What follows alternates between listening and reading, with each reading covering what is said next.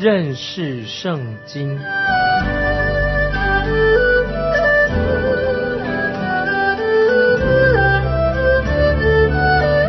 认识上帝的话，把上帝的话带到全世界。本节目是由认识圣经机构和环球广播电台联合制作，欢迎收听。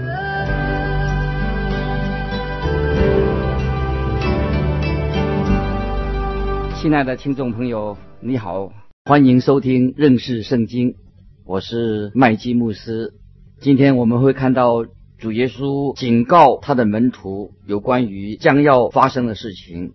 现在我们一起来看路加福音二十二章，从三十五节开始，耶稣又对他们说：“我猜你们出去的时候，没有钱囊，没有口袋，没有鞋。”你们缺少什么没有？他们说没有。当主耶稣差派门徒到以色列迷羊的家里的时候，他们所需用的一切都没有缺乏，这是很稀奇，神所预备的。现在主耶稣又要差派他们去完成他们新的任务，就是要传扬神国的福音。他们会有机会有一群新的听众出现了。而且他们不再局限在以色列人当中，这些门徒、神的儿女，要把福音传到地极。今天我们基督徒也有传福音的使命。接着我们看三十六节，耶稣说：“但如今有钱囊的可以带着，有口袋的也可以带着，没有刀的要卖衣买刀。”在今天我们传福音的时候，如果我们到远地去传福音，必须要带着行李，带一些钱，把家人安顿好。耶稣甚至说，没有刀的要卖衣买刀，为什么呢？因为为了防身，为了自保，因为那个时代需要用刀。接着我们看三十七节，我告诉你们，经上写着说，他被列在罪犯之中，这话应验在我身上。因为那关系我的事必然成就。当主耶稣的敌人要把他钉死在十字架上，这样就成就了耶稣救赎罪人的赎罪的工作。接着三十八节，他们说：“主啊，请看，这里有两把刀。”耶稣说：“够了。”当然，我们听众朋友可不要反应过度，要把你我的家啊弄成像一个弹药库一样。疑神疑鬼的都要怕敌人出现，但是你的确需要有智慧来保护你自己的安全。接着我们看到科西玛陵园啊，耶稣在那里祷告的事情。科西玛陵园是一个很神圣的地方，所以当我自己曾经去过那个地方，我就把鞋子脱掉，站在那里，我觉得那个地方是一个很神圣的地方，我自己就全神贯注。仰望主耶稣基督来纪念他，我也脱掉我自己的帽子。许多人会很自在的唱一首诗歌，这样说：“我要与主一同在花园里。”可是我自己，我实在觉得很亏欠，我不能够和主耶稣在一起进到花园里面，因为主耶稣他进到科西玛丽园，他是把他的门徒留在花园外面，我会和他们一样在花园外面。等候着从墙外往墙里面窥探一下，要聆听到主耶稣灵魂深处他的痛苦的声音。如果我的心很灵敏的话，我就要深深的感谢神，因为主耶稣口渴了，因为主耶稣的忧患、他的苦难，他喝了忧患和痛苦的杯，并没有留下丝毫的杂质，因为我们人没有办法穿透。这个黑暗的克西玛丽园，但是当主耶稣在小楼上把杯月节的杯递给门徒的时候，我们就能够越来越明白这个杯的意义是在哪里。不论我们在哪里喝这杯，这个杯都是甜的，因为主耶稣他自己为我们喝了这个苦杯，是我们的杯变成甜的杯，在克西玛的园里面。这个时候有一种很神秘、很深沉的气氛。但是这里面很清楚，不是很模糊的，有些神的真理我们可以明白。当我们思想着在科西玛的园，主耶稣自己，我们可以默想主耶稣的话语，我们可以好好的来敬拜主。接着我们看三十九到四十节，耶稣出来，照常往橄榄山去，门徒也跟随他。到了那地方，就对他们说：“你们要祷告，免得入了迷惑。”这段经文里面有几句话是很有意义的。第一个就是说到主耶稣照常照常往橄榄山去，那么也提到到了那地方啊，所以第一是照常。第二是那地方，显然主耶稣在这个晚上，他没有住在耶路撒冷。我们真的看到了主耶稣，他是凯旋的进到耶路撒冷，但是主耶稣却被耶路撒冷这个城拒绝了他。我们也看到主耶稣也拒绝了这个城市。一般人认为主耶稣晚上如果他不住在克西马尼园的话，他就会回到伯大尼那里。度过他生命的最后的一个星期，在主耶稣设立圣餐之后，主耶稣就到克西马尼园去。在这个最后的一个晚上，就发生了一些非常不寻常的事。我们要特别注意，虽然我不知道那是怎么样一回事，但很显然的，主耶稣正和一个看不见的仇敌正在交战。主耶稣一定会战胜他的仇敌。主耶稣在加略山上的胜利，从哪里开始的？是来自主耶稣在科西玛利园的得胜。你看，主耶稣在他服侍的这段期间，主耶稣就不断的受到撒旦的试探跟诱惑。撒旦会这样说：主耶稣若拜他的话，他就会得到天下的荣华富贵，并且他就可以免去十字架的苦难。这是撒旦总是要这样来试探主耶稣。在路加福音第四章十三节就记载着，魔鬼暂时离开了耶稣，但是我们知道，撒旦在这个时候，他可能又来了，又出现了。我自己这样想，撒旦会常常的来试探主耶稣。就在主耶稣服侍的初期，撒旦已经用尽了一切的办法，一切的诡计，要阻挡主耶稣上到十字架。现在我们已经来到主耶稣在地上服侍的末期的时候，撒旦的诱惑试探又来了。所以，听众朋友，你应当记得，在主耶稣服侍的过程当中，主耶稣一再的警告门徒、提醒门徒，他自己将要受许多的苦，他的敌人将要把他自己把耶稣置于死地。在马太福音十六章二十二、二十三节就记载的。彼达就回答耶稣说：“因为主耶稣说到他要受许多的苦，可是彼得就说：‘主啊，万不可以如此，这事必不临到你身上。’主耶稣就回答彼得说：‘撒旦，退我后边去吧！你是绊我脚的，因为你不体贴神的意思，只体贴人的意思。’听众朋友，我们要明白这一节的圣经的意思。”主耶稣就回答了彼得：“撒旦，退我后去吧！你是绊我脚的，因为你不体贴神的意思，只体贴人的意思。”我们知道，魔鬼撒旦他的论调对于主耶稣的十字架来说是毫无功效的。他这个时候，撒旦他也在科西玛利园出现了。这一次，主耶稣对他的门徒说：“你们要。”祷告，免得入了迷惑。接着我们来看《路加福音》二十二章四十一、四十二节。于是离开他们，约有扔一块石头那么远，跪下祷告说：“父啊，你若愿意，就把这杯撤去。然而不要成就我的意思，只要成就你的意思。”这里说到扔一块。石头的远，看有多远，那么就是主耶稣他离开门徒的这个距离，祷告的距离也有多远。在这个时候，主耶稣恳切的祈求天父撤去这杯。这个主主题曾经引起许多的讨论。有人认为说主耶稣他心里面非常的害怕，因为不久他要在上十字架，所以他心里害怕。这种说法我不同意。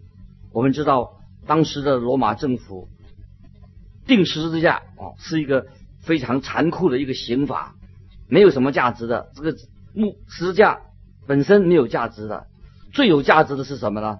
当然就是我们的救主耶稣钉在十字架上，他为我们舍命。如果主耶稣他是被吊死的，吊起来，或者甚至说像现在把他枪决的。主耶稣的死仍然具有非常重要的价值。如果基督耶稣是死在克西马约马利园里面，主耶稣的死当然仍然有同样的价值。我认为这个碑啊，说到这个碑所指的是什么？就是主耶稣他的牺牲，他在十字架上的死亡，不是指他是怎么死的，因为这个碑。就是指主耶稣为我们成为了罪，担当了我们的罪。主耶稣他是神的圣者，我们的罪都归在主耶稣的身上。因为罪这件事情是令人厌恶的，我们不明白为什么有人以为他们自己这么样的吸引人，把自己看得很好。其实我们的都是罪人，我们的罪都归在主耶稣的身上。因为罪是令人厌恶的，又是一件很可怕的事情，因此主耶稣他希望期待着能够把这个碑撤去。在克西马利园里面，我们看见十字架的阴影，撒旦又出现了，他要引诱主耶稣不要去走十字架的道路，阻挡主耶稣上十字架。我们就可以以为让主耶稣这样，他就。让他得到冠冕，可是主耶稣仍然决定是选择遵行父神的旨意。于是主耶稣就说：“然而不要成就我的意思，只要成就你的意思。”所以主耶稣是要完全顺服天父的旨意。虽然主耶稣背负的是你的罪，也背负了我的罪，这件事情是让。人非常厌弃的事情，但是主耶稣就是要完成天父的旨意，他背负你我的罪。接着我们看四十三节，有一位天使从天上显现，加添他的力量。当主耶稣在以前在旷野受试探的时候，也出现天使来服侍他。现在我们看见撒旦的试探又出现了在。在马的克西马的园当中，这个时候又在试探主，又看见天父就差派天使来服侍他。这个只有在路加福音记来记载了这件事情。接着我们来看第四十四节，四十四节，耶稣极其伤痛，祷告更加恳切，汗珠如大雪点滴在地上。路加福音就告诉我们，主的汗，他流汗的，大如雪点。主耶稣面对十字架的痛苦和煎熬的时候，主耶稣的身体就起了很大的反应。我自己不能也不能够解释到底发生了什么事，就算生物学、生理学的也没有办法去解释。那么，我认为去解释也毫无意义的。我们知道。也许会有一些人就会去解释耶稣在克西玛丽园所受的苦，想出了一些奇奇怪怪的解释。但是其实最重要的乃是主耶稣在那里，他为我们罪人流出宝血。我们只有啊感谢神，因为只有敬拜神，因为这是神为我们所成就的事情。这个时候，我们看见主耶稣为了世人的罪。也是为了你我的罪破碎他自己，因为你我都是迷失的羊。主耶稣将要流出宝血，他将要为我们舍命，使我们能够得到真正的自由。亲爱的听众朋友，如果我们已经信主了，接受主耶稣做我们的救主，我们才能够得到释放，得到真正的自由。约翰福音第十章第十节，这个经文很重要，听众朋友可以把它记起来。约翰福音十章十节，主耶稣说：“我来了，是要叫羊得生命，并且得的更丰盛。”我们的神真的是爱我们世界上的人。主耶稣他的独生子愿意下到阴间的最深处，主耶稣为世人世上的罪人提供了奇妙的救赎的恩典。然而世人竟然到今天也有人唾弃这位至圣者，这位圣洁没有瑕疵的救世主。感谢神，主耶稣。为我们成为了罪，担当了你我的罪。请问听众朋友，你有没有曾经拒绝过主耶稣？有没有唾弃过主耶稣为你成就的救恩？有没有曾经对神所为你做的一切从来没有感恩的心？盼望听众朋友，我们都学习对这位救主有感恩的心，愿意回到他面前。这个时候，我们看见。在很宁静的克西马医院里面，我们要仔细的听，听到主耶稣他哀哭的声音，听到主耶稣汗像血一样滴落在地上，听见主耶稣痛苦的声音，我们也看见主耶稣跪在克西马利园一棵橄榄树的旁边，他弯着身子痛苦的祷告着。我们知道。救主耶稣在克西玛丽园，就是为了你的我你的罪，为了我的罪。主耶稣已经成为人的样式的，因为耶稣在第二天他自己就要上到十字架里面为我们舍命。接着我们来看四十五到四十八节，四十五到四十八节，祷告完毕了，就起来到门徒那里，见他们因忧愁都睡着了。就对他们说：“你们为什么睡觉呢？起来祷告，免得入了迷惑。”说话之间，来了许多人。那十二个门徒里，名叫犹大的走在前头，就近耶稣，要与他亲嘴。耶稣对他说：“犹大，你用亲嘴的暗号卖人子吗？”这里记载了犹大非常。卑鄙的叛逆的行为很阴险，很可恶。犹大知道主耶稣习惯要在这个克辛玛里园这个地方，他就带着敌人去。他用亲吻，好像是表示爱和情感的一种作用。犹大却用亲吻来背叛耶稣基督，这显出犹大。他非常的懦弱，非常心里的矛盾。这里我们可以看得到主耶稣人性的一方面。主耶稣和一般人有很多是相似的地方，他必须要在人群当中指认出就是他。就在这个特别的时刻，主耶稣落在罪人的手里了。请看四十九到五十三节，四十九到五十三节左右的人。见光景不好，就说：“主啊，我们拿刀砍，可以不可以？”内中有一个人把大祭司的仆人砍了一刀，削掉他的右耳。耶稣说：“到了这个地步，由他们吧，就磨那人的耳朵，把他治好了。”耶稣对那些拿他的祭司长和守殿官并长老说。你们带着刀棒出来拿我，如同拿强盗吗？我天天同你们在店里，你们不下手拿我，现在却是你们的时候，黑暗掌权了。啊，这是主耶稣对着那些守殿官跟祭司长所说的：你们掌权了，这个时候黑暗掌权了。主耶稣的门徒现在以为他们要用刀了，可是这个还不是一个适合的时候，因为主耶稣要上到十字架去，刀是主耶稣离世以后，门徒可以做自我防卫用的。这里我们看见黑暗和光明要在主耶稣的十字架上面相遇的。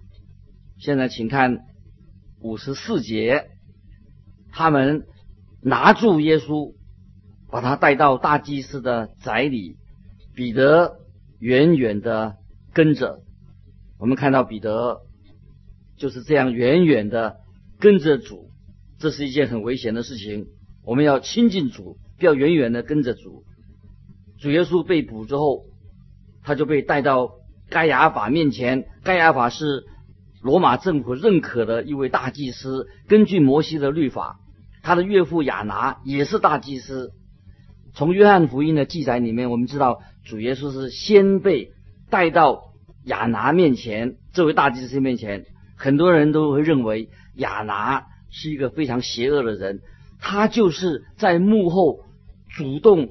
主持策划要害耶稣的人，这里说到工会的人都聚集在一起，彼得就远远的跟着，因为我们看见耶稣的门徒彼得说要与耶稣同时的门徒，他现在慢慢的已经接近了一个跌倒，他自己要跌倒的边缘。这个时候，彼得跟主耶稣的对头竟然也是坐在一起。接着我们来看。五十五到五十七节，他们在院子里生了火，一同坐着。彼得也坐在他们中间。有一个使女看见彼得坐在火光里，就定睛看他，说：“这个人素来也是同那人一伙的。”彼得却不承认，说：“女子，我不认得他。”当审判的闹剧正在进行的时候。西门彼得他也面临了一个很大的试探，竟然一个很柔弱的一个使女就会让彼得否认主。这个时候，彼得羞于承认他是跟随耶稣的人。亲爱的听众朋友，你有没有这种类似的经验呢？求神赦免我们，饶恕我们的胆小跟软弱。我们有时不敢承认主耶稣是我们的救主，就像主耶稣。饶恕了彼得一样，求主也饶恕我们。